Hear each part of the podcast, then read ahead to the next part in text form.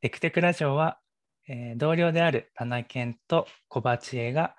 仕事の合間にするようなゆるい雑談を配信するポッドキャストです。よろしくお願いします。お願いします。はい、1話っていうか第1回目ですね。第1話エピソード1 エピソード1ですね。収録していきたいと思います。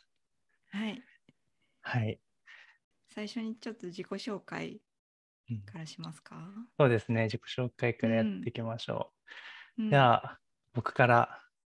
はい。はい。田中健太郎と申します。インターネット上ではタナケン0515という源氏名で活動しています。普段は、GMO ペパボという会社でソフトウェアエンジニアとして働いています。好きなことは、お仕事で Ruby と Ruby on Rails を使うことが多いので、Ruby を書くのが好きです。あとは、ワンちゃんを飼っているので、そのワンちゃんが大好きです。はい。そんなとこですかね、簡単に。はい。じゃあ、小鉢江さんお願いします。はい。小鉢江と申します。私も、田中健さんと同じ GMO ペパボという会社で、ウェブアプリケーションエンジニアとして働いています。今私は、長野県の松本市というところに住んでいて、リモートワークで働いているわけなんですけど、家には柴犬を飼っていて、私もうちの柴犬が大好きです。よろしくお願いします。お願いします。お願いします。2人ともね、ワンちゃんを飼っていて。いつも、ね、仕事のミーティングの合間とかに犬の話とかをしてるんですよね、うん、どうしてもね毎日犬とお散歩して、うん、犬にご飯をあげて一緒に生活してるので犬の話になりますね。犬の話になりますね、うん、そうでもこの前、うん、キャンプ行ったんですけどうんうん、いいですね。なんですけど、はい、行ったで犬と一緒に行ったんですよね、うん、そしたら人間がテントを張っている間犬を近くの木にリードでちょっとくくりつけて待っててもらったんですけど、うんうん、なんか一生懸命テントを張ってたら目の端っこをなんか茶色い犬がデコデコって歩いていくのが見えて、でうちの夫もそう気づいたみたいで、あれなんかうちの犬と似た子が歩いている一人で歩いているみたいなのに気づいて、うん、はっと見たらハーネスなんですけどうちの子はハーネスをつけてるんですけど、うんうん、ハーネスをそのちゃん脱ぎ捨ててあってその犬のいないハーネスがその場に落ちていていやうちの子だってなって。ね、もう本当焦って追いかけて捕まえて、まあ、捕まえられたからよかったんですけど、うん、そんなドッキリな時がありましたこの前。すごいですね、うん、ハーネスを脱ぎ捨てることができるんだ全然脱走とかしたことない子でおとなしい子でもうそんなことすると思ってなかったんですけど、うん、ハーネス自体もそんな緩いわけじゃなくってむしろちょっときついかなって思いながら、着せてたんですけどそれを脱ぎ捨てて一人で散歩に出かけてしまったっていういやほんとびっくりしました。びっくりですよねはいそうラテちゃん田中さん家のワンちゃんラテちゃんなんですけど、はい、ラテちゃんは脱走したりすることはありますか？脱走はないですけどひやりとしたことは何度かあって首輪を一番最初ちっちゃい頃はほんとまあ小さい首輪、つけてたんですけど、まあ、ちょっと大きくなってきたから新しい首輪にしようって言って新しい首輪にしたら、それがちょっと緩くて、うんうん、お散歩中に、ポッと抜けちゃって、で、うわ、やばってなって、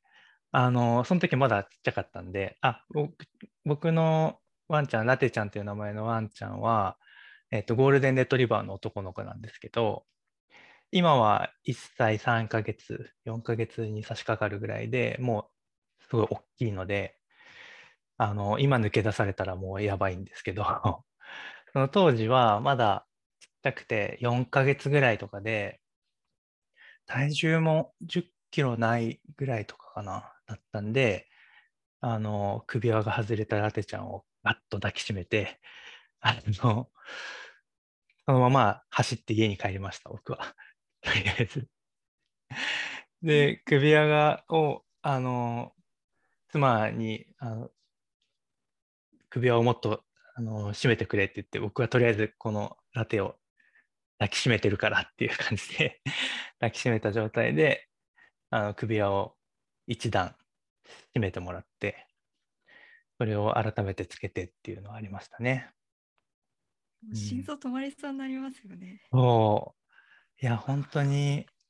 なんか事故にあったらとかってやっぱり考えるから、うんうん、そう怖いですよね。怖いですよね、うん、本当。いやそういえばちょっとまた話変わっちゃうんですけど、この前の地震大丈夫でしたか？はい、地震大丈夫でした。よかったです。なんとか、うんなんか地震とかその災害とかの時って、うん、結構犬がびっくりして、うんうん、なんか逃げ出しちゃうみたいなのとか、まあ、外で飼っている子だったらやっぱりなんか首輪とかそういうのから抜け出してどっか行っちゃうみたいなことがあるってよく聞くので、うんうん、なんか気をつけないといけないですよね。そうですよね。うん、うん、いやなんかね、たまたまうちの子はそんなに地震とか、そういうものそんなに怖がらないので、あと雷とかも怖がる子とかっているじゃないですか。うんうん、そうそう、雷の時もそうですね。そういうのはなんかうちの子は割と平然としてて、なんか音が鳴ってるなとかなんか揺れてるなぐらいの感じでキョロキョロはするんですけど、その逃げ出したりとか走り回ったりとかは今のところしてないので、まあ、割とありがたいなっていう感じなんですけど。確かに。でもなんかね、そのワンちゃんを連れてなんか避難するとか、うん、そういう時にどうしようかなと思って。いや本当そうですよね。なんかこの前の地震とかがあるとなんかもう一度見直さなきゃなみたいな気持ちになりますよね。なりますね。ちゃんと考えておかないとなっていう気持ちになって、うん、で私もちゃんと犬の防災のことも考えないとなって思って、うん、なんか本を買ってみたんですよね。うんうん、犬と一緒に生き残る防災ブックっていうのが出てて、はいはい、でもう結構前半年ぐらい前かなに買って、うん、まあそのうち夫も私もちょっと読んで心の準備をしておかないとなと思って置いてあるんですけど、改めて今回の地震の後に読み直してみました。何かこの本で役立ちそうな情報というか、これは特に勉強になったみたいなことってありますか？書いてあることはすごくやっぱし知っているというか基本的なことが多くって、うんうん、なんか、人命が最優先ですよっていうところからこの本始まるんですよね。人命っていうかやっぱし災害の時って自分が助からないといけないから、うん、自分を最優先にしましょうねっていう感じのことだと思うんですけど、うん、っていうのからで、やっぱし災害の時の避難所みたいなところに行くってなっても、うん、ペットが入れるかどうかって分かんないことがあって、うんうん、ペットとかその飼い主っていうのは、まあ、災害の弱者になりえますよみたいなことを書いてあって、だからそういうことも想定してちゃんと考えておきましょうねっていう感じのことですね、が書いてありました。なるほど。そう、その避難所の問題ってやっぱしちょっと考えとかなきゃいけないよなって思っていて、まあ、自治体によっては全然方針が決まってないところとかも結構あるみたいで、同行できるかどうかの決まってないところもあるみたいで、今私が住んでいるところはどうかなと思って、見てみたんですけど、松本市なんですけど、そしたら松本市では一応ちゃんと決まっていて、基本的に市内すべての指定避難所で同行避難してきたペットを受け入れますっていう方針になっているみたいで、はい、それはちょっと安心したんですけど、まあ、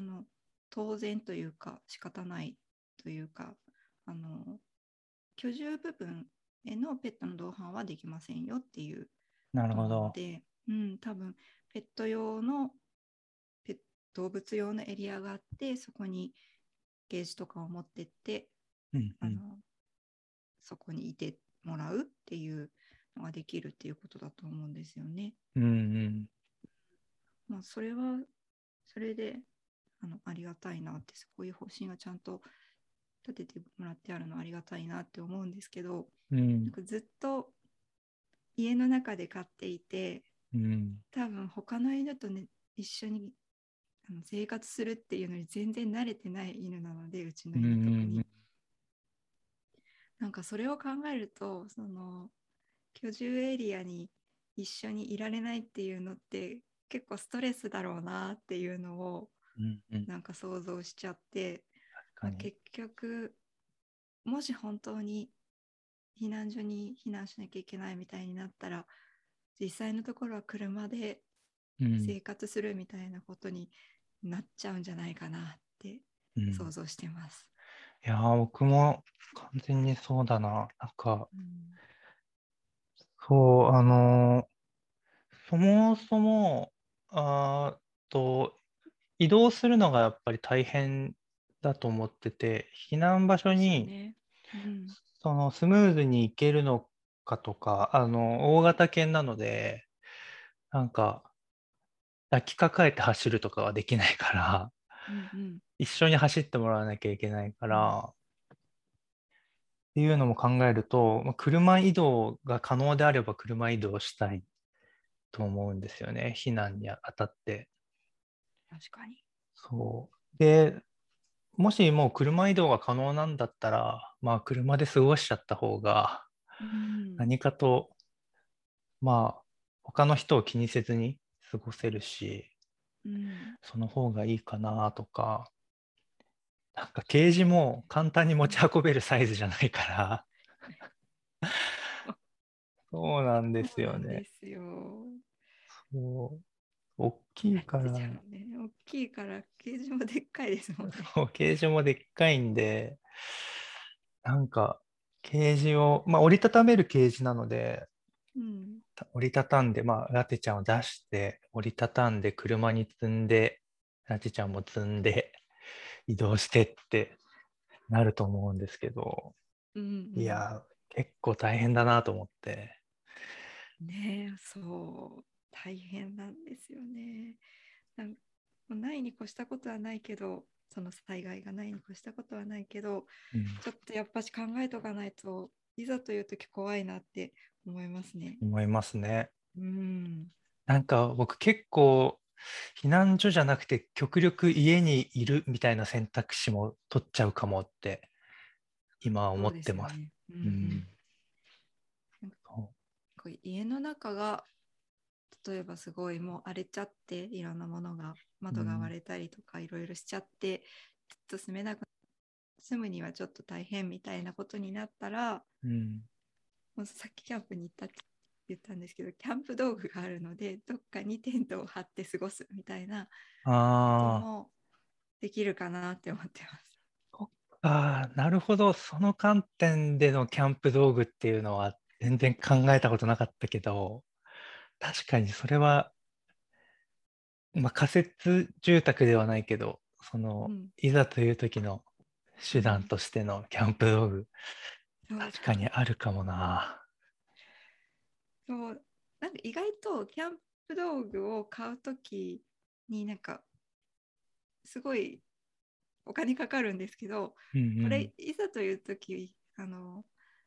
のためにも使えるよなっていうのがあって。なるほど。なんかお財布の紐が緩むとかっていうのがあったんですけど、まあ、テントだけじゃなくってカセットコンロとか、あとランタンとか、そういうのって、なんか普段停電になっちゃった時とかにも使えるなって思っていて。確かに、意外と防災グッズを兼ねられるんじゃないかなって思ってます。いやー、それは確かにな。それありだな。いや、なんか僕実は去年の3月に田中家防災会議っていうのを妻と開催していてすごい。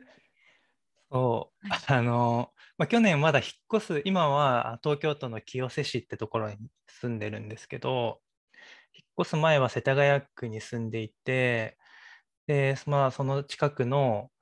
避難場所と避難するためのルートをこう確認するために歩いたりとか、なんかその防災でググって防災のことが簡単にまとまっているサイト、自動車のホンダ自動車さんのなんかサイトがありまして、それを見ながらなんかそのチェック項目みたいのに沿って、こううちではどうだろうねみたいなのをやってたんですよ。すごい。で、なんかその時にその防災グッズ全く準備してなかったので、なんか防災グッズ揃えなきゃねっていうのをこうメモしたりとかしていて、買おうとか言ってたんですけど、結局何もやってなくてこんだけ真剣に会議して、今小林さんにスクラップボックスの画面を共有しながらおしゃべりしてるんですけど、なんかこのなんだろう、いろいろこれが必要そう、これが便利そうとか言って書いてるんだけど、何一つ買ってないのでちょっと今の話を聞いて、キャンプというのもこう兼ねながらこういうグッズをね、買おうかなって思いました。このカセットコンロっていうでっかいちゃんと五徳みたいについてるやつじゃなくって、この山用のガスコンロっていうのかな、ちっちゃいやつ、本当に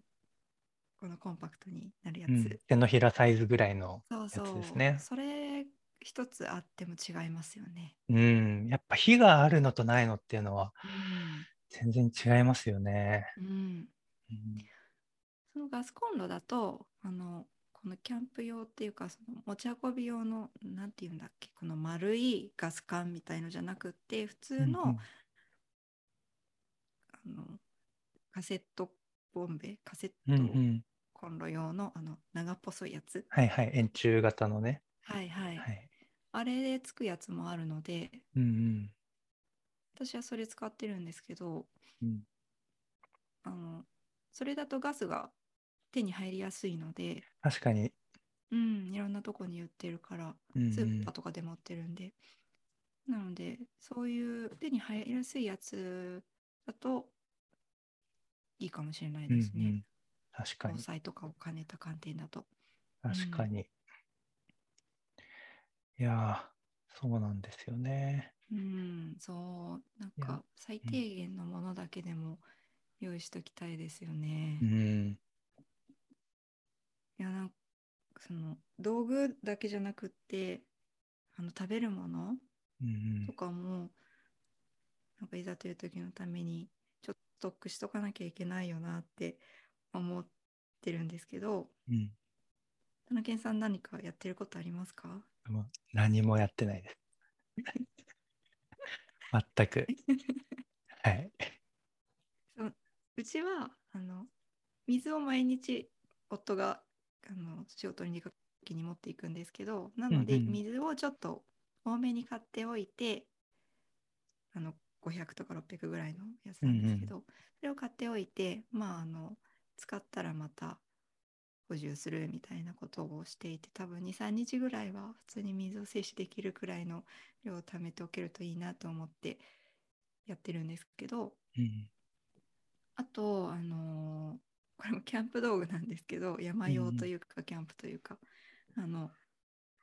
んていうのかな、乾燥したお米みたいな、アルファ米っていうのかな、アルファ米でお水とかお湯を入れるとピラフができるとかカレーができるみたいな、そういうご飯が一応うちにあって、それも防災用にも使えるなって思っていたりとか、あとはお菓子を、普段食べるお菓子をちょっと多めにストックしておくみたいなことをしているんですけど、なんかこの前ツイッターを見ていたら、非常食になんか好きなお菓子とかちょっと高級なお菓子っていうのを入れておくと、いざという時に気分が上がっていいよみたいな感じの、そうツイートがあって、いやこれほんとそうだなって思って、なんか高価なお菓子とかちょっと楽しみになりそうなお菓子を入れておこうと思ったんですけど、なんか何がいいかがまだ思いつかなくて、ツイートの中ではとらやの羊羹とか、みたいな、そうですね、返信とかでついていて、いやそっか、とらやの羊羹って賞味期限長いんだと思って調べたら、なんか1年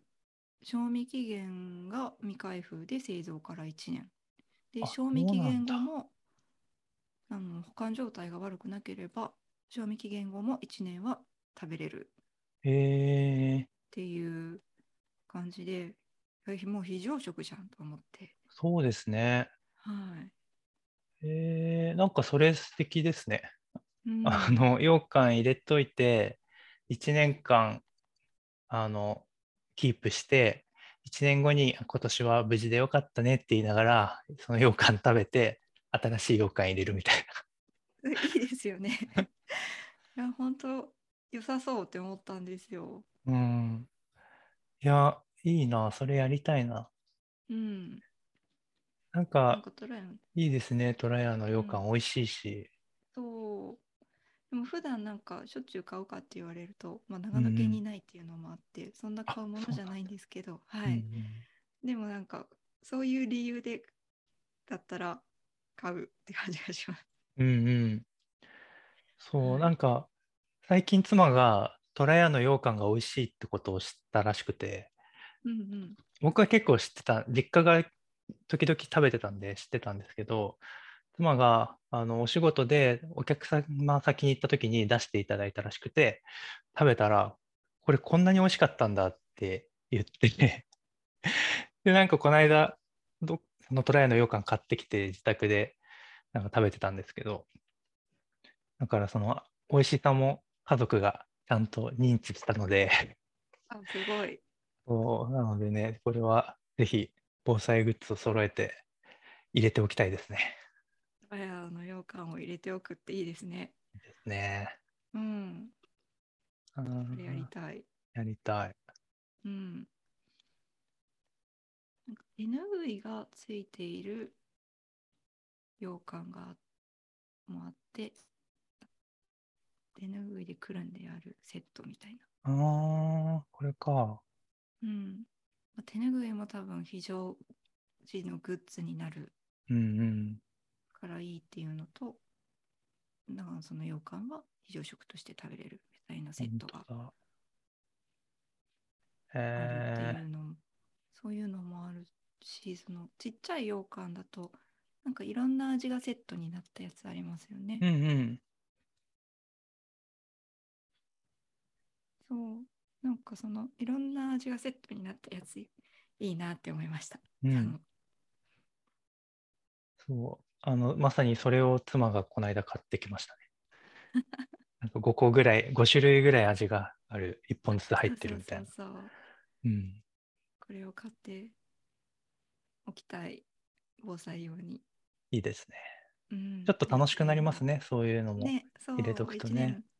で、そう、さっき田中さんおっしゃったみたいに1年経ったら今年も何もなくてよかったねって言って、うん、その羊羹を食べるっていうのいいですよね。いいですね。うん。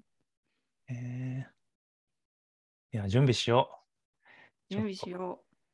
準備しとこう。うん、で人間のおやつもなんですけど。犬のご飯もちょっと多めにストックしとかなきゃいけないなって思っていて、うんうん、なんかうち犬がカリカリだけだともうご飯を食べてくれなくなってしまったので、うん、これは甘やかしたせいなんですけどウェットなフードとかを混ぜないともう食べてくれないので、うん、カリカリとウェットフードとあとおやつとみたいなのを、うん用意しとかないといけないなって思いました。いや、そうですね。うん。うちの子はカリカリだけで食べてくれるけれども、とにかく量を食べるので、だからたくさん用意しとかなきゃいけないなってそうです、ね、思いましたね。そうですね。うん、いや、ちょっと気をつけて備えられるところは備えていきましょう。そうしましょう。はい、大事な話、はい、じゃあこれぐらいで終わりにしましょうか。そうですね、うん、第1回手探りですけど、はい、じゃあ、第1回は、自己紹介と、ワンちゃんの紹介をしながら、キャンプの話とか、防災の話をしました。はい。で、まあ、だいたいこれぐらいの時間で毎回おしゃべりできればいいかなと思ってます。はい。じゃあ、聞いていただいてありがとうございました。ありがとうございました。はい。バイバイ。バイバイ。